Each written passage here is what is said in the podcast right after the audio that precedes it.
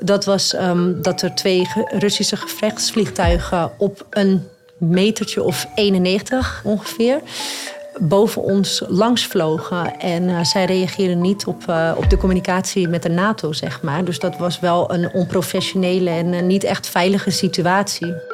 De Koninklijke Marine zet zich in voor veiligheid op en vanuit zee, zo wijd de wereld strekt. In deze podcastserie vertellen onze militairen waar die inzet hen gebracht heeft. Van duikoperaties op de bodem van de Noordzee tot deelname aan NAVO-vlootverbanden.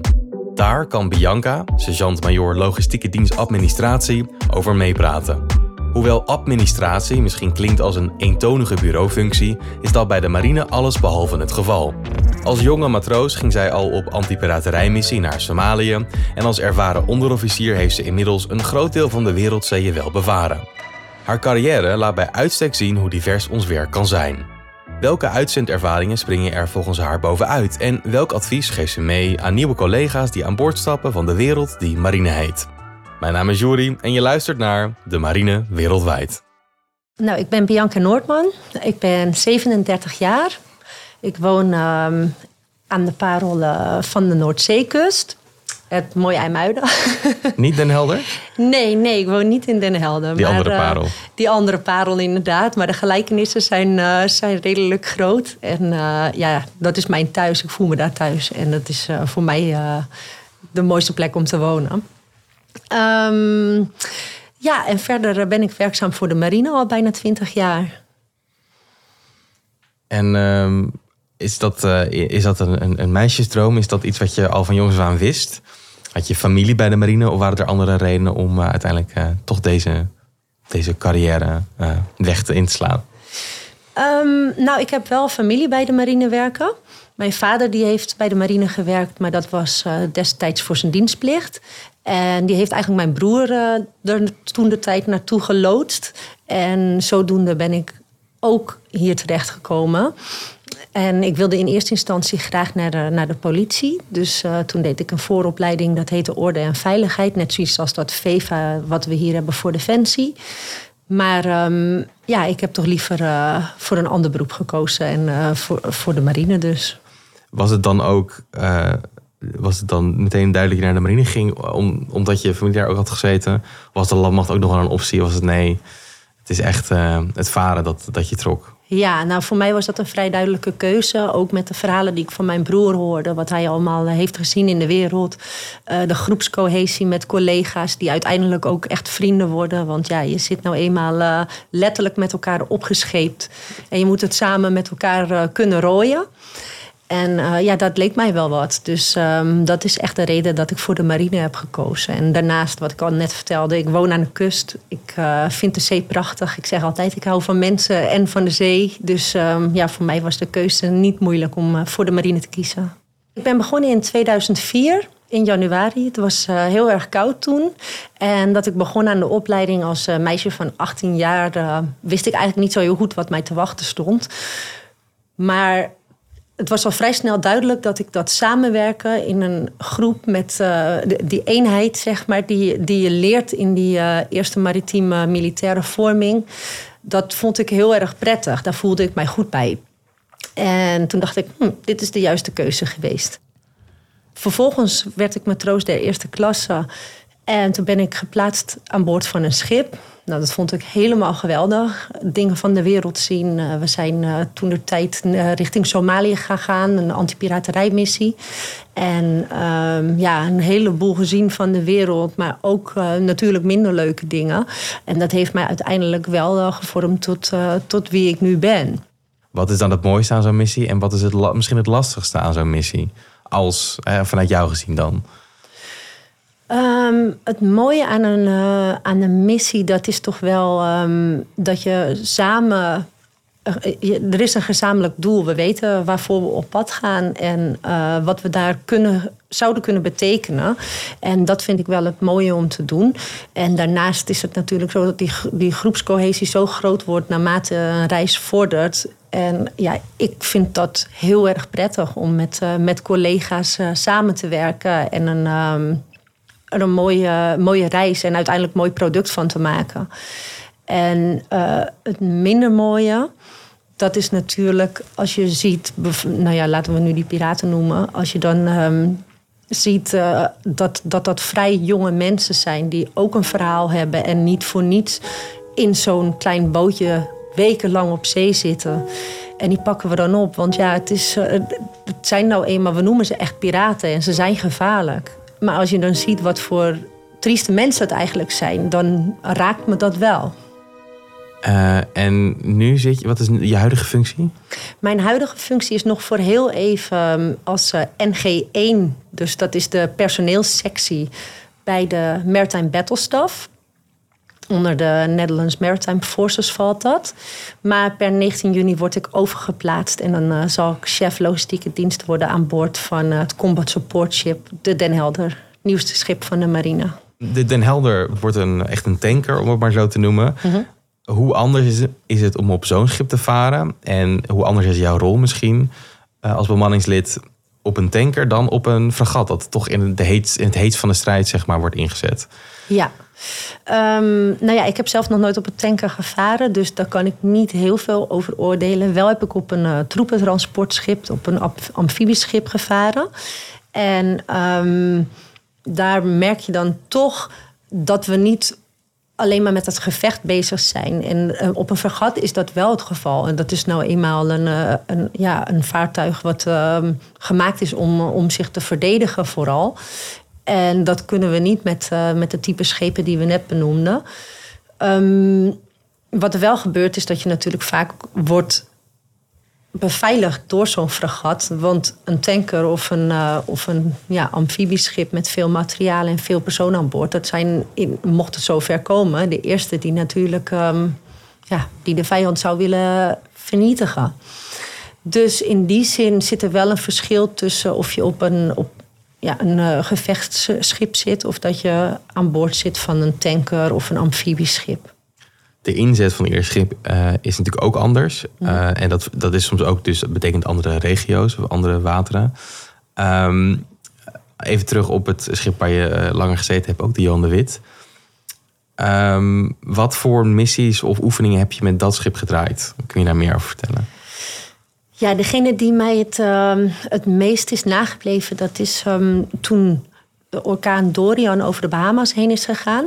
Toen zouden wij eigenlijk al een, een reis die kant op gaan om daar te gaan oefenen bij uh, Saba en Sint Eustatius. Maar uiteindelijk uh, was er dan een safeguard situatie, zoals we dat bij de marine noemen. Er was echt iets aan de hand. En toen zijn we naar de Bahama's gevaren om daar noodhulp te verlenen.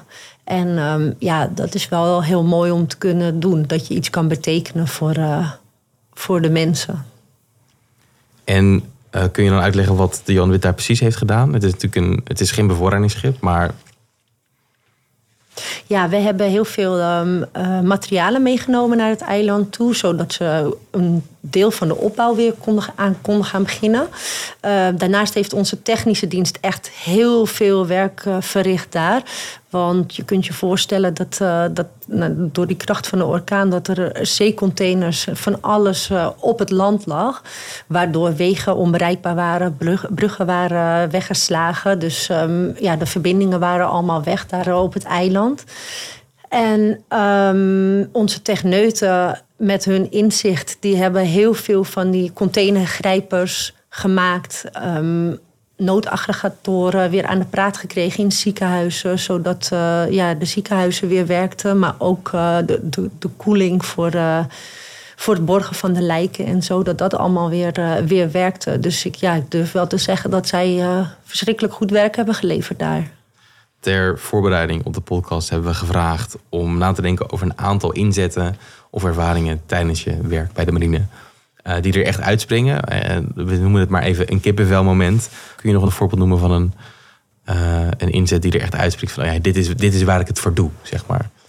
Ja, ik ben vorig jaar met de SNMG1, de Standing NATO Maritime Group 1, ben ik meegegaan een half jaar als assistent Public Affairs Officer en als stafschrijver.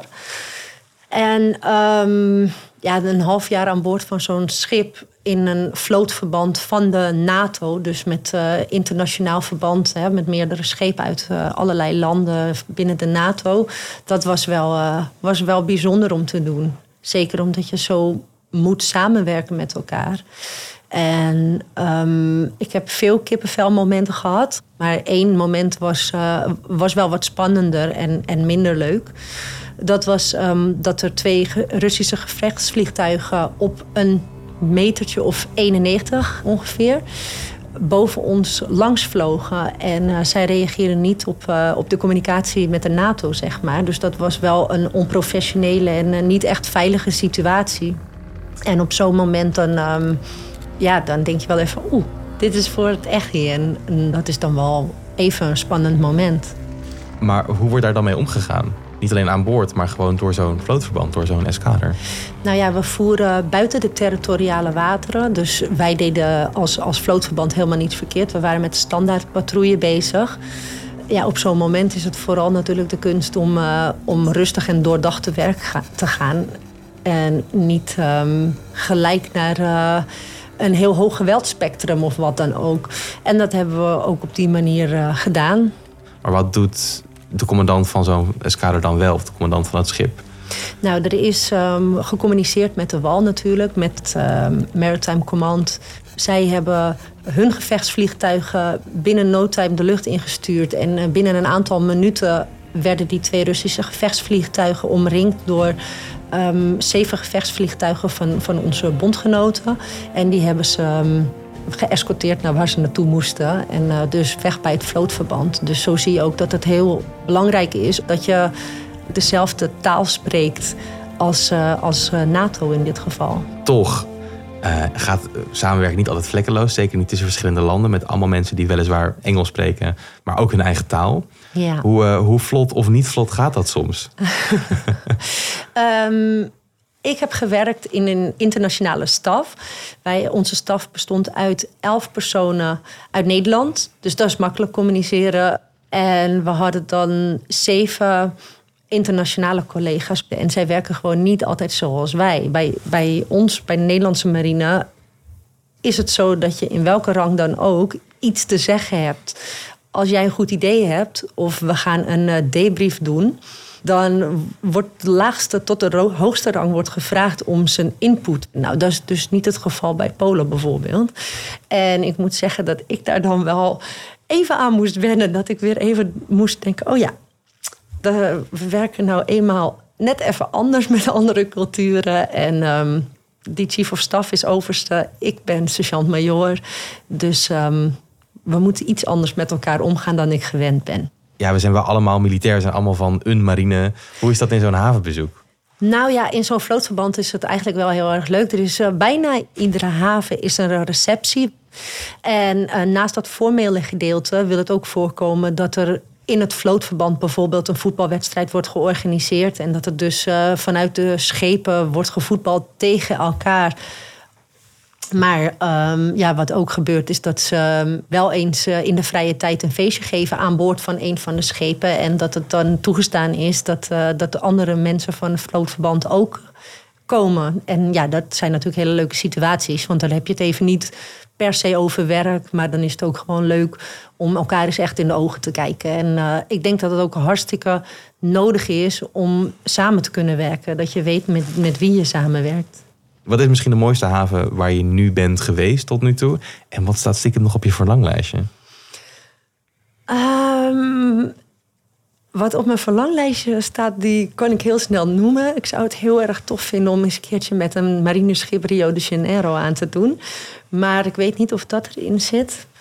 Maar goed, en waarom, waarom, waarom Rio? Ja, ik weet niet. Ik hou van de samba-cultuur. Ah, ja. En uh, Brazilië vind ik een prachtig land. Ik ben er ooit op vakantie geweest, dus dat uh, lijkt me te gek. Maar um, als we in ieder geval die richting op zouden gaan, ja, ja, dan ben ik al blij.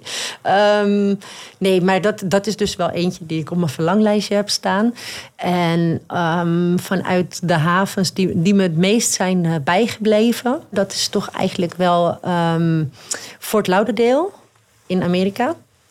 Um, en Lissabon en Stockholm. Dat vind ik toch wel echt de drie, uh, drie leukste en mooiste steden die ik heb aangedaan. Maar die eerste is, is voor de meeste luisteraars misschien niet heel erg bekend, omdat het niet echt een vakantiebestemming is. Dus dat is ook het mooie natuurlijk aan de marine, dat je dus op plekken komt waar je anders nooit komt. Maar wat maakt dan zo'n plek zo mooi of zo boeiend misschien? Nou ja, het was bijzonder dat we, daar, uh, dat we daar kwamen in Fort Lauderdale. Dat ligt vlakbij Miami. Hè? En um, waarom het bijzonder uh, was, dat was omdat we net die Dorian-reis hadden gedaan. Dus die, die orkaan over de Bahama's. En ja, toen hebben we nog een uh, Amerikaanse haven aangedaan. En dat was gewoon wel een hele gave ervaring. Want daar, ja, daar kom je niet zo heel snel. Ja, daar op de wal ben ik door een um, indianenreservaat ge, gereden. En ja, bij indianen had ik altijd wel het, idee, zeg maar, van hè, de veertooien. En, maar dat is helemaal niet zo. Het is een indianenreservaat. Er staan ook gewoon normale huizen. En de mensen zijn net als dat wij zijn. En, en dat is super leuk om dat dan is te ervaren. Want ja, hoe vaak kom je nou op zo'n plek? We hebben alle gasten van onze eerste vier podcastafleveringen gevraagd om een attribuut mee te nemen. Iets wat vertelt over hun diensttijd of over hun vakgebied. Aangezien mensen luisteren en niet kijken, kun je mhm. uitleggen wat er nu voor je ligt? Um, nou ja, wat ik heb meegenomen is eigenlijk twee coins en uh, twee patches. Van, uh, eentje van Dynamic Messenger. Een patch dat is een, uh, ja, met klittenband, dat kun je op je pak plakken eigenlijk. En eh, dat is, daar staat dan op Dynamic Messenger 2022. En het was een NATO-oefening van Portugal. Een belangrijke oefening, dus met onbemande vaartuigen en vliegtuigjes. Um, daarnaast heb ik um, een um, patch meegenomen van een van de fregatten die deelnam in ons uh, eskader. De Esbern Snare, dat is een uh, Deens fregat. Ik heb nog een coin meegenomen. Het is echt uh, een, token, zeg maar. En ja, als je bijvoorbeeld zaken doet met iemand van een ander schip of van een andere eenheid. en je denkt, hé, hey, ik heb daar prettig mee samengewerkt. Die, wil ik daarvoor belonen, dan kun je die coin met elkaar uitwisselen. Dus ik heb er hier eentje van de Mecklenburg-Voorpommeren. Dat is een uh, Duits fregat. Degene die mij ging overnemen na dat half jaar dat ik uh, als stafschrijver uh, heb gewerkt en als assistent public affairs. Um, hebt hij mij die coin gegeven van bedankt dat je je werk op deze manier hebt overgedragen. Dus um, ja, daar is zo'n coin van. En ik heb nog een coin gekregen van de USS Kearsarge, van het um, onderofficierverblijf. Ook wel een hele bijzondere, want ja, ik denk niet dat er heel veel mensen zijn die uh, van dat schip, van het onderofficiersverblijf, uh, deze coin hebben. Dus uh, dat is best leuk als je dat eh, ja, kan toevoegen aan je collectie, hebben dingen. Je zit hier tegenover mij als sergeant-major.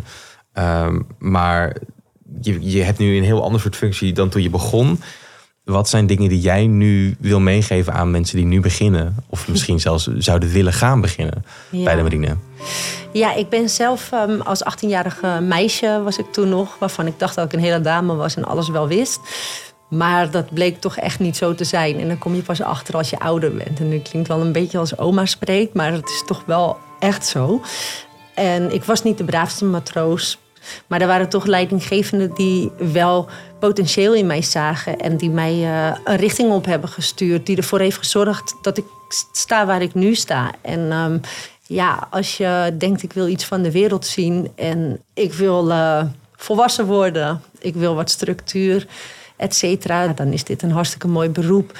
Waarbij je ook nog enigszins zelf richting kan geven welke, ja, welke richting jij opgaat natuurlijk. Dat is al met het kiezen van de dienstvakken. Maar dat is ook in de functies. Want ik heb natuurlijk verteld dat ik al best wel veel dingen gedaan heb hier bij de marine. Dus je kunt je horizon verbreden. En ja, ik vind het heel belangrijk dat, uh, dat er meer wordt geluisterd naar de goede ideeën van die jonge collega's die wij hier hebben. En um, misschien wel de nieuwe collega's die we gaan krijgen.